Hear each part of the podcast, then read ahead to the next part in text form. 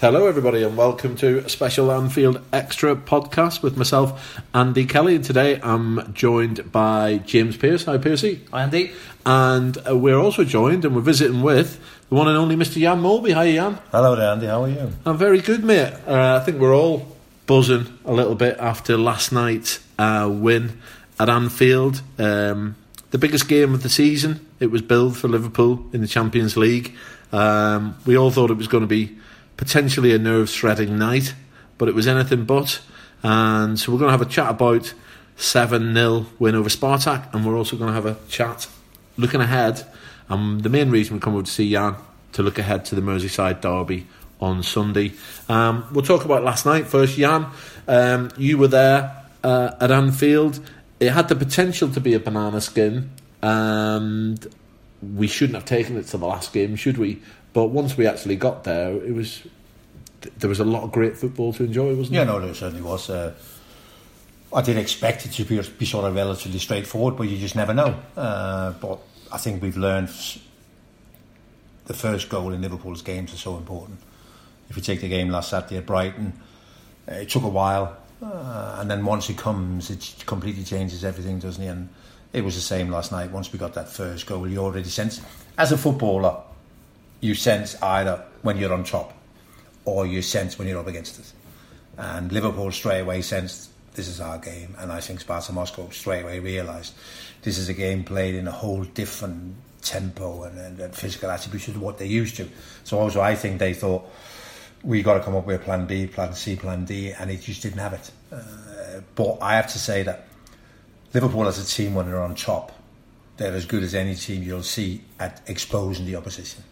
You see loads of teams where teams are completely in, in control, but but it doesn't reflect the scoreline. But I think Liverpool are very good at when they're better.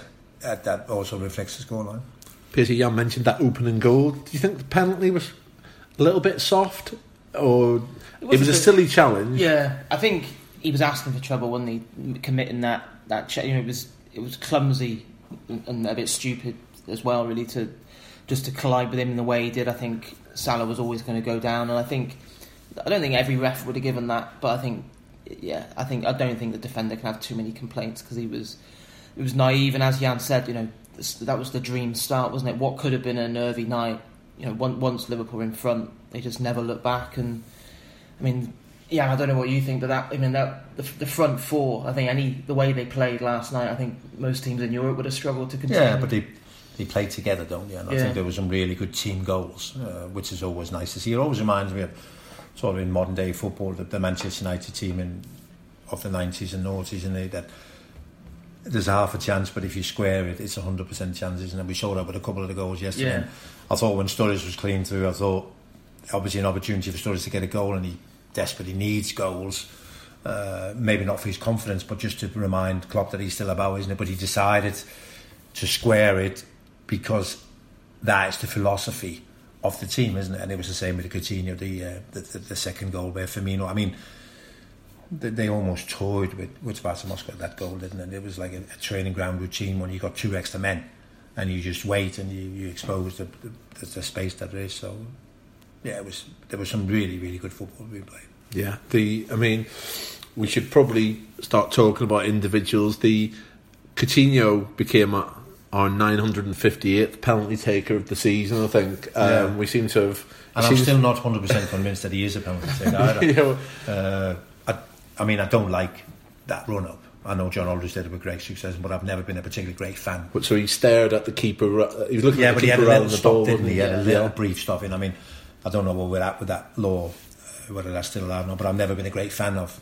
I'm more of a great fan of a straight run up, and you know, but but he but he scored it, and so I would think that in the in the, in the foreseeable future, uh, he will be our number one penalty taker. he, he, the team sheet arrived on and he was he was captain Mm.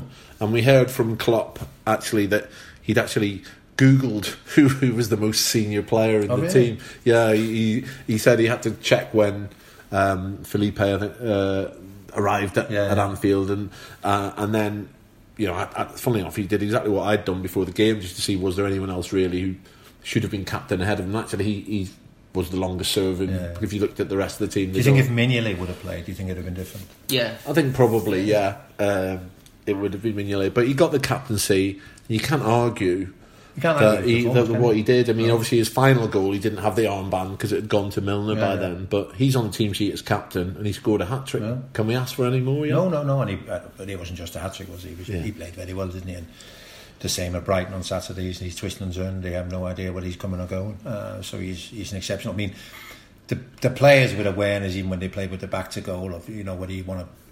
How you want to shield the ball and what way you want to go is, is a fantastic ability to have, isn't it? And he, and he has that, and it's it's something you can't teach footballers. It's just something you're born with. That ability to always know what the right decision is. There were just lovely little moments from all over the pitch. I think my favourite actually was the his his hat trick goal, which obviously took a deflection.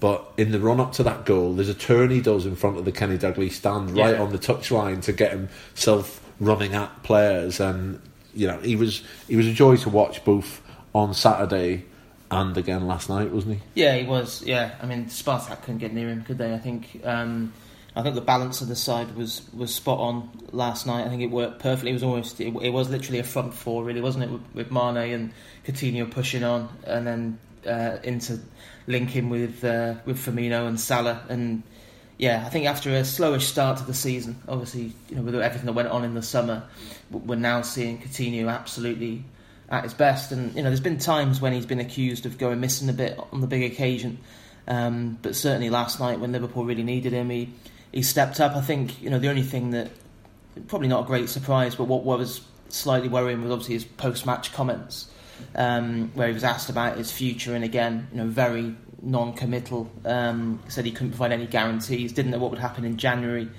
Obviously, we fully expect Barcelona to test Liverpool's resolve again, but I think Jan is fair to say that probably nothing's changed from the summer in terms of Coutinho's No, desire I- to move on. Yeah, I think Barcelona still wants him.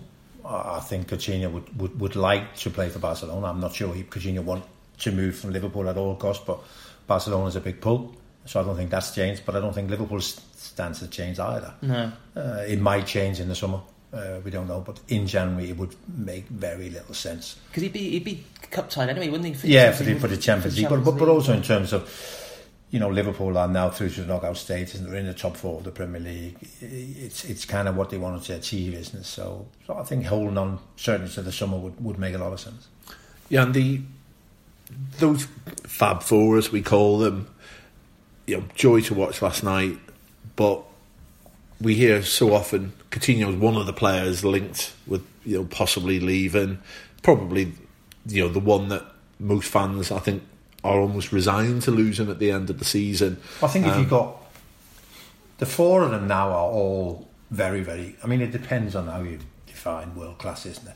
But the four of them are very close to being world class, aren't they? So if you've got four world class attackers, they're going to be linked with clubs, aren't they? Yeah. So it, that that hurts supporters, doesn't it? Because Yeah. for most of the anyone listening to this podcast will be Fans, unless they're Liverpool straight, fans. they're Liverpool fans, and for them, there's nowhere better than Anfield. and, but and fans were used to in the 60s, 70s, and 80s being no. There was no other place. It wasn't just in the English game, was it? But also, if you compare it to Europe, well, why would you want to go anywhere else? But, but things have changed, and players are coming from further afield. And we've always said about them South American boys, isn't it? You know, the Spanish clubs, the two Spanish clubs, is a massive, massive pull. yeah, uh, I mean, James, we just before we started recording, we were just speaking that Firmino is actually, the, you know, he's, he's in tremendous form at the moment. He, he he's so involved in linking all the play, but he tends to be the one who's not linked with a move away.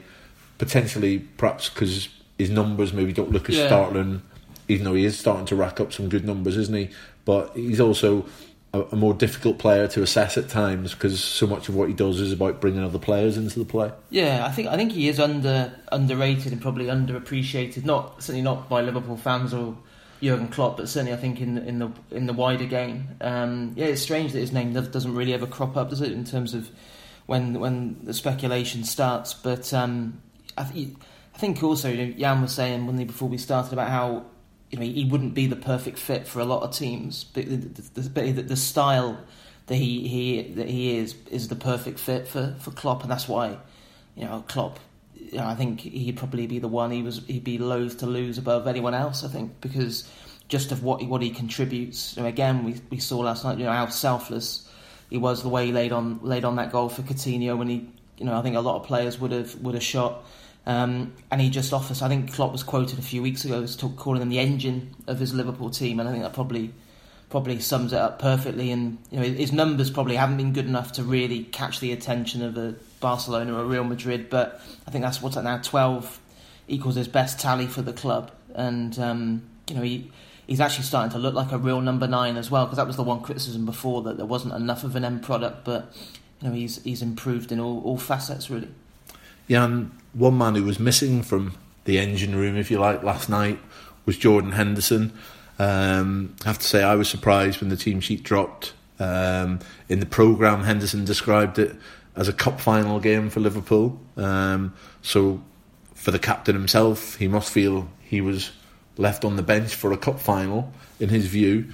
Klopp spoke afterwards about it, tried to play it down, said he wanted fresh players, said Henderson will definitely play on Sunday in the Merseyside derby, and basically said, I know someone's going to write a story about this tomorrow about being left.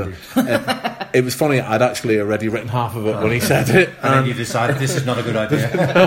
no, but I think the, when the manager says that, he must know Yeah. that leaving the captain out of that game Absolutely. is a big decision. but he also tried to, to deflate the whole story by then saying he will 100% play in the next game. Yeah. Uh, I think of, of the midfield players we've got, the, the central midfield players, it's it's hard to say which is his preferred two.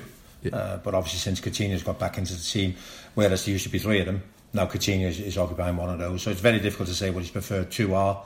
Uh, but I think Jordan Henderson, in, in whatever way he wraps it up to him, Jurgen Klopp, and obviously I don't know what he'd have told him on what he'd have told him on a Tuesday or on the Wednesday, uh, but it would have been almost impossible for, for for Jordan Henderson to make any sense of it and to be able to accept it. You know, that's how you are as a footballer, isn't it? It's all very good when the manager pulls you aside and goes, listen, I'm going to arrest you. And you go, no, no, no, no, please, you know, because that's not how you view it as, as a player. Uh, so Jordan Henderson would have been extremely uh, disappointed. Obviously, playing in the next game will make up for some of that disappointment, isn't it? But And it's also the way that the whole game has panned out, isn't it? You know, winning 7 0 and playing in the way that they did, isn't it? Yeah. You don't want to, if you're not playing, you want the team to win and play average. That's just how it is, isn't it? You want the team to win 1 0 and everybody goes, we missed you. We could have done with Jan in the middle of the pitch. but that's, so- I mean, that's that's how we are, isn't it? You know, I mean, you want the team Yeah. to win. Of course, you want the team to win, but you don't want them to play too well. You know, and then Jordan will look back and go, "It was one game they probably couldn't afford to miss, was it because of the way that they played without him?" Do you think that any part of Klopp's decision making on it, Jan, was sending a message to Emre Can, who we know is massively hesitating on signing a new deal? I mean, many Well, lots James of talk that he could potentially be a, about to sign with somebody else in January a, a pre-contract. Where are, we, where are we on that, James? What do you? What is your gut Well, feeling? The gut feeling is that he'll leave Yeah. next summer. I, I, I don't think they're any closer to getting some any kind of agreement with him. I think Do you think it affects Klopp's thinking when he picks no, the team? No, I don't think it no, does actually. do No, no, no. I think I think he's been pretty clear on that. That he said he was asked about it a few weeks ago, and he said, as long as Emre Can doesn't give me any indication that he's not 100 percent committed as it at the moment, then I'll continue to pick him. He said, um, and he said he hasn't had any indications of that. He has no reason to doubt his. Uh, his commitment to the cause, so it, it's been business as usual. I think I'm not. I, I think I don't think Klopp can do any more really to to try to show Emre Can that he wants him to stay. I think he's made that abundantly clear. You know, you you know he, t- he turned to him, didn't he, last last weekend to play at centre half. Again, you know, a really important role in midweek against Spartak.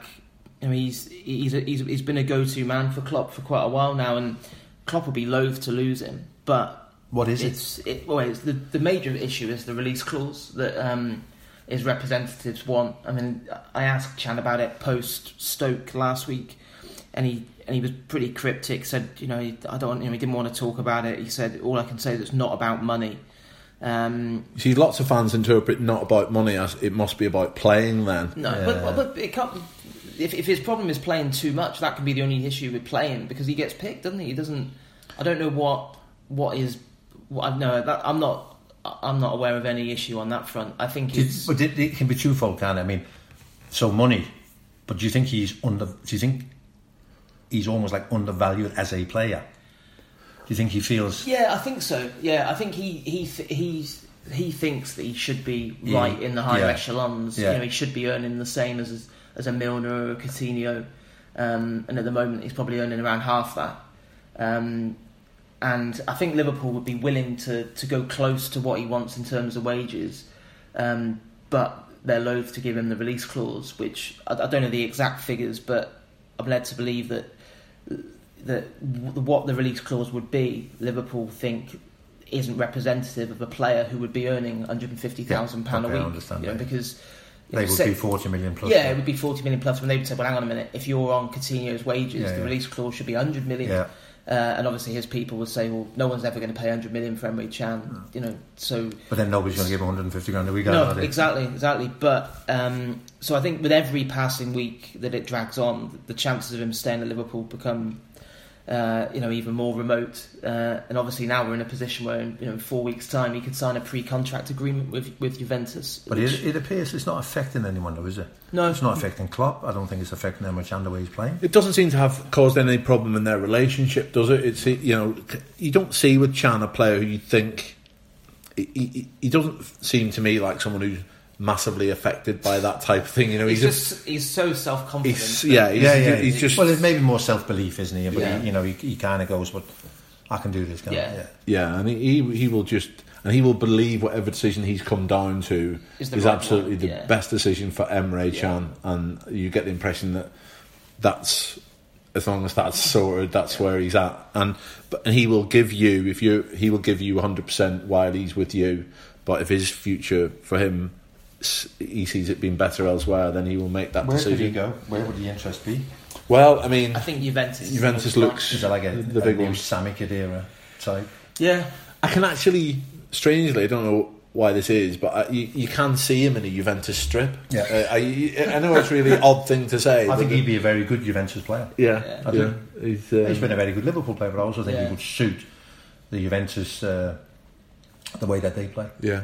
And uh, I mean, and if that didn't work out, I'm sure there's suitors in Germany would would, would, would emerge as well. Um, you know whether whether that would be as, as high as Bayern Munich, I'm not sure. You know, going Yeah. back there, but uh, um, well, listen, we'll park Emre there. Uh, Jan, I wanted to obviously all last night's events were to get through to the last 16, and we've got you know, Klopp described it as a sort of special, very strange year in the sense that having won the group, you might have thought there might be some, you know, lesser lights among the runners up, but parked in there, um, it's very much a half and half. Um, you've got Juventus, who we've just been talking about, Real Real Madrid. Madrid, Bayern. and Bayern, Yeah, yeah. and then those would be the three sort of star, sort of sexy names, if you like, in the draw, and then the other three: Shakhtar Donetsk, Porto, Basel. and and Basel. Oh God, Basel.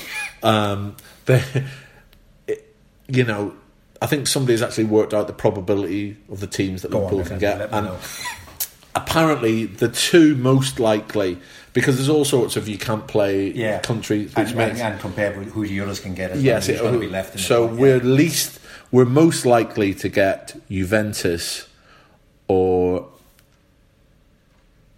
Juventus is it Juventus or Real I think Madrid it's one, yeah, one of those two. I'm trying to Isn't it like uh, an eighteen percent chance. It would probably make sense if it was Juventus because they're the only Italian club left, aren't they? So Yeah, I think it's Juventus or Madrid are the two Yeah. most likely for us. Uh, There's only four percent difference between the one that's most likely Yeah. and least likely. So, um, so th- that's not a lot of difference. So essentially, there's three teams there who you would probably think Liverpool would go in as favourites against in terms of Porto, Shakhtar, Basel. and Basel. For all that Basel is still a name that sort of sends various for loads of reasons. Yeah, well, for two, there's two major reasons, isn't it? Yes. Champions League exit and the uh, Europa League final. Yeah. Um, and then you've got three teams who are star names, but may not be, for me, just at, necessarily at the top of their game right now. At, Uh, at the six, and with us knowing that the second leg is at home, yeah, yes, Yeah. we get that as tiers group winners, don't we? Yeah. I'd, I'd take five of them right now. I'd stay clear of Bayern Munich, uh, but I'd, I'd take Juventus or Real Madrid right now. Uh, Juventus, for some reason, hasn't quite found their form. Real Madrid, I think there's big changes on his way, and we know what that means. Uh, so I would take five of them right now, knowing that the second leg is at Anfield. Quarterfinals is different. If, you, if you're unlucky with the draw, you play the second leg at home. But, but knowing that the second leg is at home, I wouldn't mind playing Juventus or Real Madrid. Do you think those those two-legged ties as well, like two two years ago, seemed to bring the best out of Klopp in terms of? I think mean, it's a combination. that European Yeah, experience, exactly. hasn't he? That, and I think it's a combination, isn't it, of of Anfield as well, isn't it? You know, uh, Anfield almost steals from you, doesn't it? You know, you we saw it with Dortmund a few years ago, Yeah. didn't we? In a in a game that was done and dusted, you know what I mean? And somehow the Anfield just took that game away from them, isn't it? So it probably wouldn't have that same feeling if it was Basel, but if Juventus or Bayern Munich or Real Madrid walked into town, isn't it? You know, the whole place would be upside down. You know. Yeah, I'd still prefer one of the three lesser likes. I yeah, of course you would. Just because, I've been impressed by Shakhtar though. yeah, I like, I like the way that they play. They play from a Mm. real strong defensive sort of unit. They've got some really, really quality players, you know. So, but of course they're not at Liverpool's level, you know. Neither are the other two, Porto or, or, or Basel. So, yeah. Only because I, I sort of think you sort of build. I'd like to build up. Do you know what I mean? So yeah, yeah, yeah. we- it you know, gradually gets more and more difficult. Yeah, and I'd sort of, you know, I'd like sort of Anfield at eight out of ten almost for the last sixteen, Yeah, seven, yeah, yeah. seven or ten out of but, ten. But, but wouldn't you like also one of those boom and go about? You know, because the group stages have been a little bit sort of yeah, moved to that, isn't it? Because Yeah. of the teams that we played against, isn't it? We got And he lucky has- draw, didn't we? Yeah, Yeah, really. and he hasn't really announced himself, has it? No. You know, so wouldn't it be fantastic also to get one of those sort of games where you go, well, this is why we want to be in the Champions League, you know? yeah, I but now, of course, of course, you want to, you want to win and you want to quarter, you, you want to go as far as you can, isn't it? But there's a risk that we might get one of the big ones. Yeah. Do you think? I mean, I've said all along that I thought Liverpool could make an impact in the Champions League this year because I just think we have a team that can beat anybody on their day, and I think cup football will quite suit them. I think they they obviously had a good run in the Europa League, eh, you know, fairly recently, two years ago, um, and were able to beat sides that, you know, objectively you would say were better than them. Dortmund, for instance, at the start time, we're a better side now. We're against better teams, and we will be. But there's also a chance that the last 16 game isn't until February, James, and there's chances.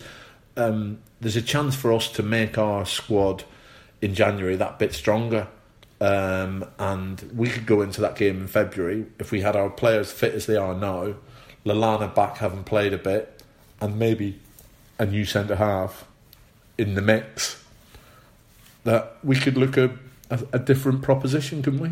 yeah, definitely. I think I think you're right though. To to have serious hopes of going a long way, they're going to have to add to the squad in January. I think you only have to you have to you have to look at the lineup down at Brighton last weekend. You know, you couldn't you couldn't go into a, a you know a Champions League quarter final with a you can get away with it down at Brighton, um, but you, you know you're not going to get away with it against a you know a PSG in the quarterfinals or the semis or something like that. So yeah, I think for, for you know going forward, I think when Liverpool are as good as any anyone left in the competition, I don't think there's a better front four than than than the, the four that Klopp has got um, in terms of how they link up together. Um, but the issue, yeah, is certainly defensively when you come up against the better teams, um, a lack of depth and a lack of quality.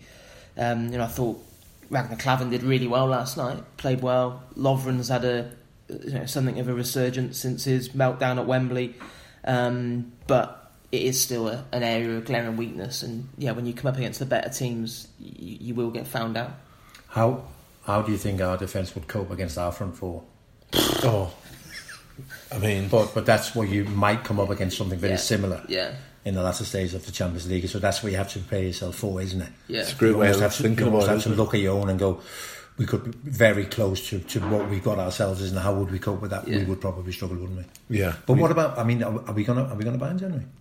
Well, I mean, he must he must be aware, even if it's just the fact that he's had to, you know, he's had to. Okay, it was down to illness, but he's had to play Gini Wijnaldum and Emre Can at centre back.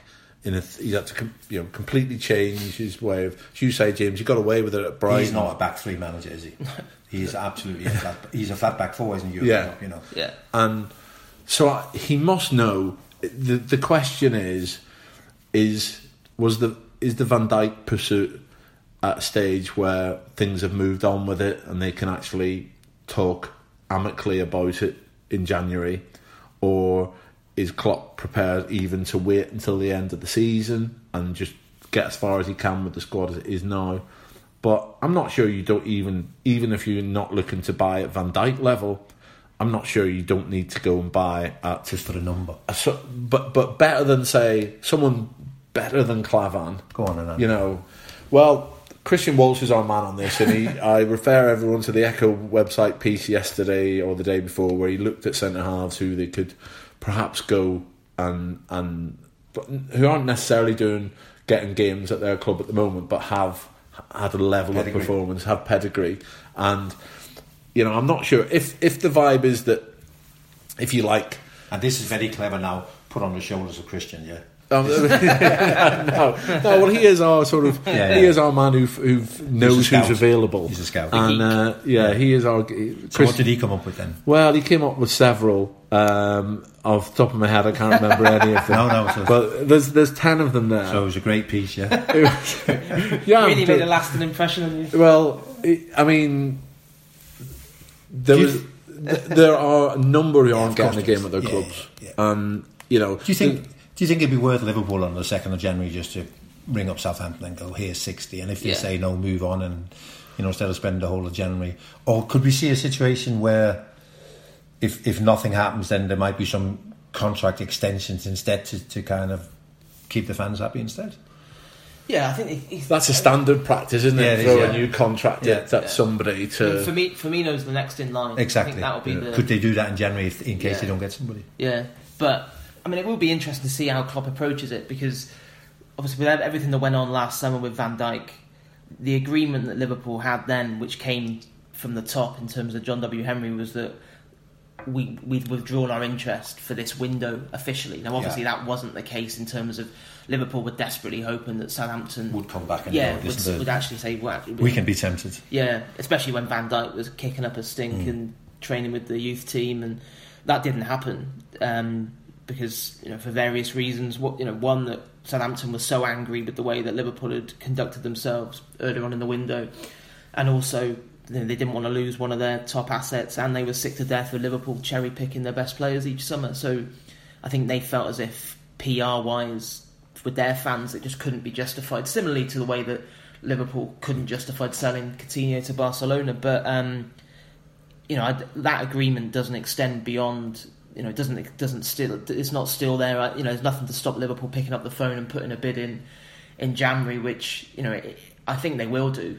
Um, whether Southampton will be any more receptive than they were last summer, I'm I'm not sure. I think but I mean, it'd be interesting to see whether Klopp. You know, you said about. I agree with you that I think if Van Dijk's not a goer, then they have to know at the start of January, and they have to look to bring in someone else. Um, but obviously, they, they had all summer to do that, and they didn't because Klopp was adamant that Van Dijk was the one, and he was prepared to wait. You know, the question is, is he prepared to wait till next summer? Yeah, but I think even that if would be a big even, gamble. even if we got Van Dijk, you almost feel we could do with another. Well, yeah, that's. Yeah. mean, but then I think that was the case last summer. because as well, Klavan is not getting any younger, is he? And the other two just don't play enough games, do they? No. Lovren and and, and uh, Matip don't play enough games. Yeah, well, it was interesting last night, wasn't it? The, the Lovren came off. You know, when you were, we, we were saying surely he'll bring off. Yeah, yeah, Mo Salah. yeah, yeah, Wrap them in cotton wool ahead of the Absolutely, derby. It was actually Lovren, yeah.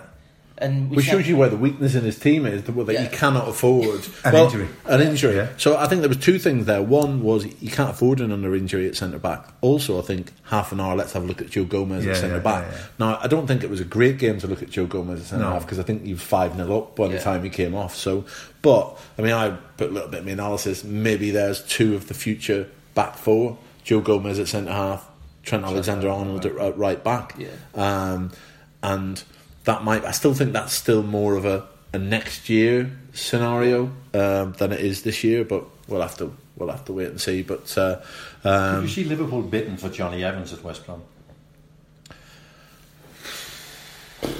I don't think so. I think he's at the wrong end.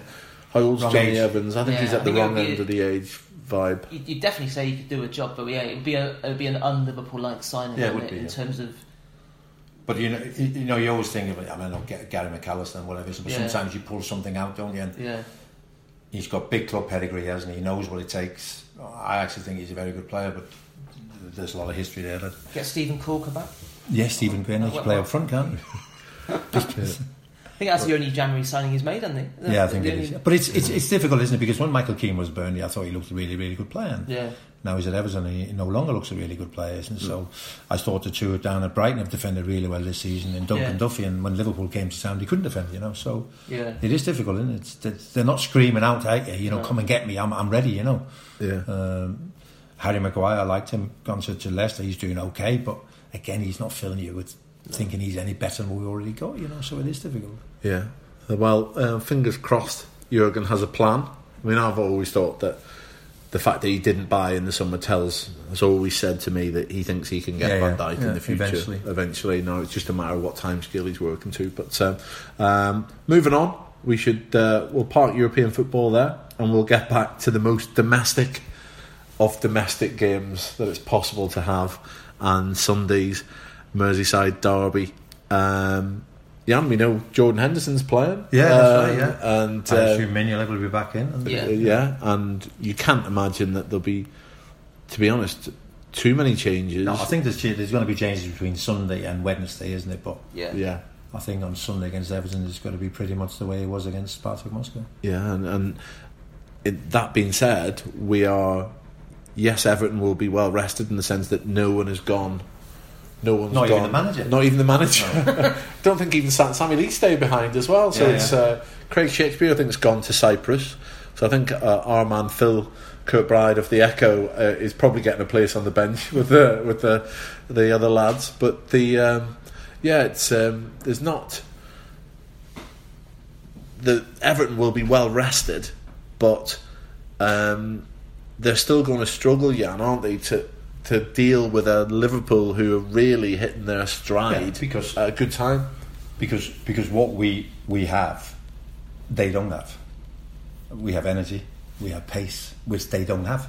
Uh, they have a lot of experienced footballers, a lot of relatively intelligent footballers, but they want to play football in a certain way. And, and if we get it right and we get in between the lines and we get them on the road in on the run, they're in trouble, and, and and they know that. What I do think will help Liverpool slightly is that they've had two results, you know. So whereas without those two results, they might have come to Anfield and put everybody behind the ball and just made it. But but now they'll they'll have some ambitions. You know, I mean, they've had a couple of good results, isn't it? Rooney and Gylfi, and the- they're back in, they're playing, they're scoring, and so they will they will think, yeah, okay, we've got to be on our we've got to be on our toes, but we also want to show something ourselves. So I actually think those two results might play a little bit into Liverpool's hands. Any Allardyce factor for you in terms Well, he was the last manager to win a Premier League game at Anfield, wasn't he? Uh, I saw his uh, survival points the other week, six survival points. Uh, don't concede first, the blah blah whatever. And you thought, you know, is that worth six million a year? But apparently it is. yeah, we're we're all annoyed we didn't come up with those. Uh, Yeah, could you imagine? Yeah, I mean, we wouldn't have been sitting around this table today, would we? yeah. Um, No, I mean Sam Allardyce is not a bad manager. He's, he, you know where you where you're going to get. Uh, he'll take Everton to seventh. Of that, I have very little doubt. Uh, but for the time being, and that's not a slur on Everton, but, but but that's the best Everton can hope for. You know, Yeah. 18 years since they last won at Anfield. it's incredible, isn't it? Yeah. It's. Does, do you think. I know that obviously teams evolve and players change, but do you think that psychologically Yeah, that does course. have an impact? It has to have. It otherwise you can't explain it, can you? Yeah. You know, I mean, there's there's far worse teams than Everton that, that, that hasn't gone 18 years without winning at Anfield, isn't Yeah. it? You know, so yeah, of course, it, it, it has to play an impact, and it's it's that kind of two games. But certainly, you you know, you you got to be ready for this one. This is you know, you got to be ready, isn't it? If, if you still for 18 years haven't been right, there's something there's something affecting them, isn't it? Yeah. Jan, I was looking at your record. Would it surprise you to know you played more games against Everton for Liverpool than any other team? Really? Yeah, yeah, 19 times Okay. you played against them. I remember a few defeats. Yeah, My first one was a defeat. Was it? Yeah. The Graeme Sharp own goal, uh, offside goal. No, it was not. uh, yeah, I think we were.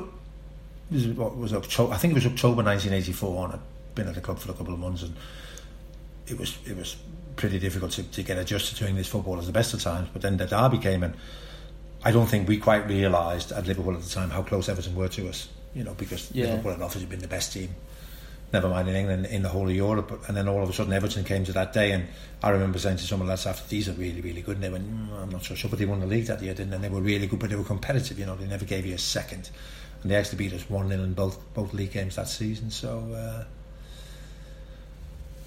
Uh, Did you did you notice in the week running up to a derby things were any different with any of your, Yeah, it was. particularly some of the teammates? Yeah, Was of course it was. I mean, obviously the, the, the sort of build up and the hype was a lot less. Uh, there, was, there was no 24 hour TV. It, it was a lot less. Everything everything was a lot less, isn't it? But nevertheless, where we got it, where the players don't get it today, but we got it on the street, didn't we? Yeah. You know, because we used to walk around the streets or pub into the bookie and have a little better with them. That's where we got it, isn't it? Yeah. The players get it through media and now whatever. Isn't it? So there was, there was nobody was ever in any doubt.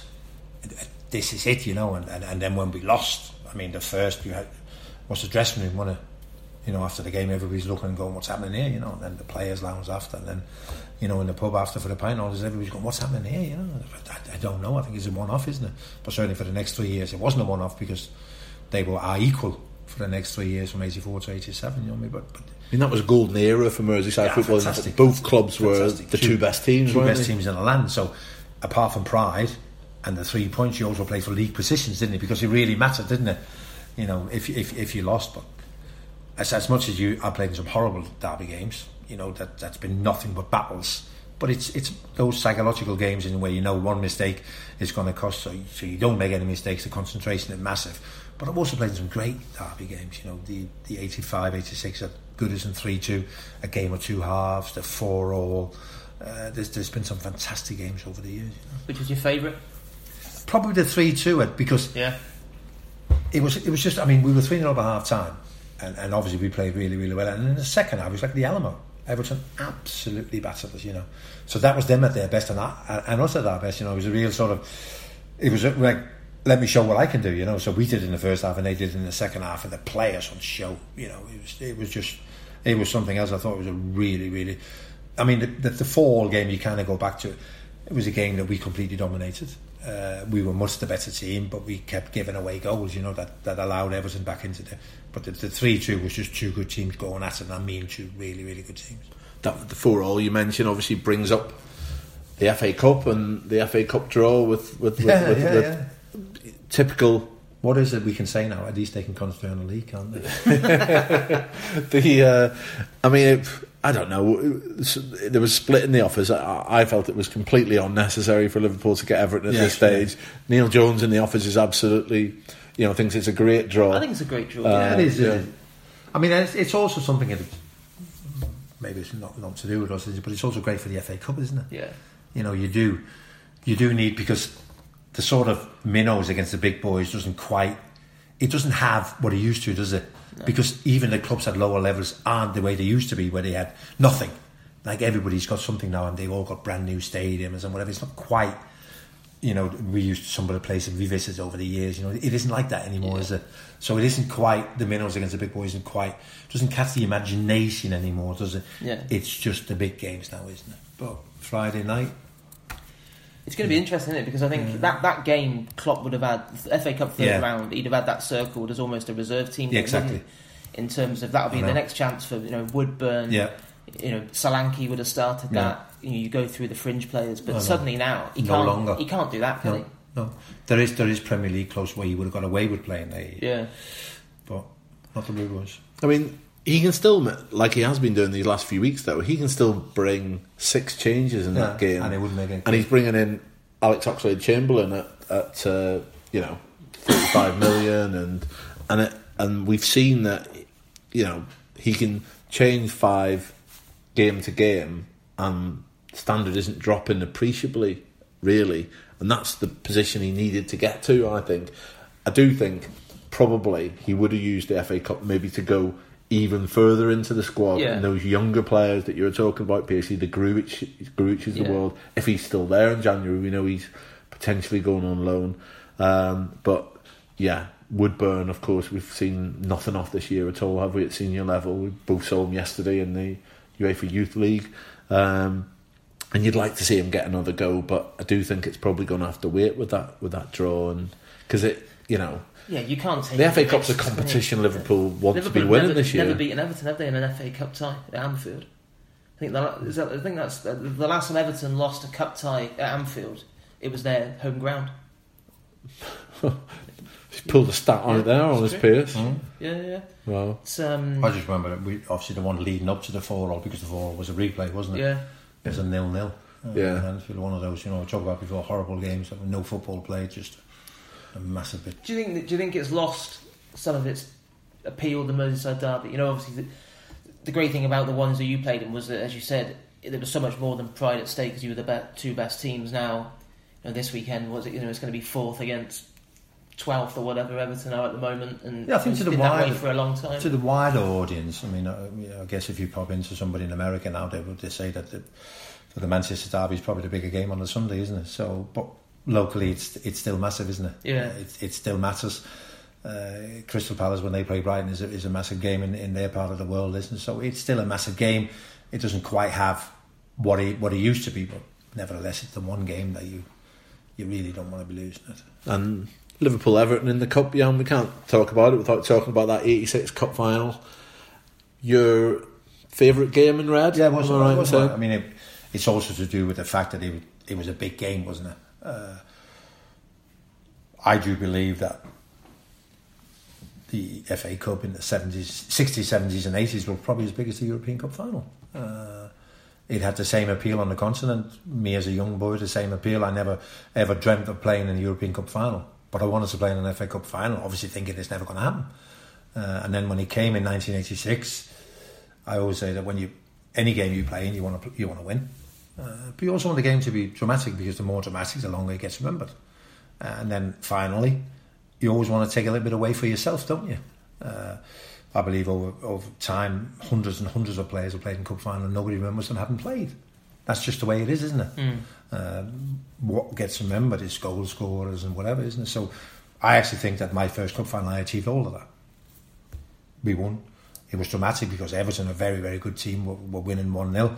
And we turned it around, and I was fortunate enough to be, I don't know, fortunate enough, but I was good enough to be involved in, in, in, in all of our goals, isn't it? So things that people say to me, and I always think that's a good indication when you meet people on the street and they go, it's either the Manchester United goal or it's the cup final, isn't it? So it's you're always remembered for something. Even the, the greatest players in the world, somebody will walk up to Steven Gerrard and they'll just have one Steven Gerrard moment. Yeah. And it's the same with me. So it's either United goal or the FA Cup final in '86. So it, it left a, an impression on the fans, but it also left an impression on me because it was everything I thought it was going to be. You know, and it's all very good saying once you won, isn't it? But, but it was the whole build up and the, you know getting to Wembley. The excitement was incredible because although we had a team that, that had done everything, nobody in that team had done the FA Cup final. You know, Yeah. last time Liverpool win the cup final was '77, and none of those players were were involved. They played in '86, so for everybody it was like a brand new experience. You know, and the fact that it was Everton, it was just incredible. Well, let's hope we get through that third round, and you know, I think it'd be great for Klopp's team to go and win something. Probably, you'd have to say outsiders for the Champions League. For all that, I think they're a very dangerous team for anyone to get in the draw. But um, FA Cup's an, an opportunity this year if we can get through it, James, and uh, Yeah. it'd be nice to. I- sort of feel that we've seen enough good football under Klopp in what will have been two and a half years by the end of the season that I feel like there probably should be a trophy on the sideboard by the end of the season, but you know there there aren't many to go for, and you know True. one of them, yeah, Realistic two, yeah, the Yeah. one one's you know pretty much halfway to the Etihad Stadium, isn't it? Yeah, well, I think the big thing is the fact that the squad is that much stronger, isn't it? I think, I think everyone was fearful, obviously, last season when it was Wolves, wasn't it, Anfield, that, that, that knocked Liverpool out then, and you know that team that day didn't, know, it sh- shouldn't have got beaten, but it also didn't fill you with a great deal of hope pre-match. Now I think he, as you said, you know, he, he now he's in a position where he can make four or five changes without standards slipping alarmingly, and and I hope I hope you know he, he does have a really good shot at the FA Cup because you know as Jan said those those memories those tr- you know, those trophy winning days they're the ones that you really remember you know it, modern football has become you know there's an obsession with the top Mm. four and and obviously you know you, you balance sheets. There's an obsession Yeah, with balance sheets. yeah. Where can we make money? Isn't and it? it's you know it's and of course being in the Champions League is important but you know they're, they're not you know people aren't gonna in 30 40 years time you're not going to be telling your No. grandkids are you about you know, that amazing year when we finished fourth and it's you know, the, you know the best days I've had in this job have- been covering cup finals Yeah. and There's nothing like it, is it? yeah And, uh, and the third round of the FA Cup, you're a million miles away from the final, isn't it?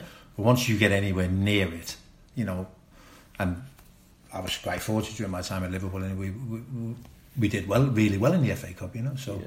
the, ex- the you can't you can't beat the excitement. I, I don't care what anyone says. Yeah. And also because it's like Champions League is great, isn't it? but you play a Champions League semi final uh, away from home, you get two thousand tickets or whatever, isn't it? FA Cup semi final at Wembley, but all them things Yeah. are just completely different, isn't it? You know, it's got a much different feel to it. Yeah, well, it's time that Liverpool had a pleasant visit to Wembley. We haven't had many recently, have we? So um, let's hope that that third round game is the first step on a road to uh, a, you know a, a journey that will end at Wembley in May. But um, that will just about do us, I think. Uh, it's been an absolute pleasure to spend some time with Mr. Jan Molby. Jan, thank you very much. No problems, Andy. As always, you're welcome. Uh, Piercy, thank you very much, and uh, hope you enjoyed it, everybody. And uh, yeah, uh, thanks for listening, and uh, we'll be back soon with more uh, Reds talk here on Anfield Extra. Cheerio.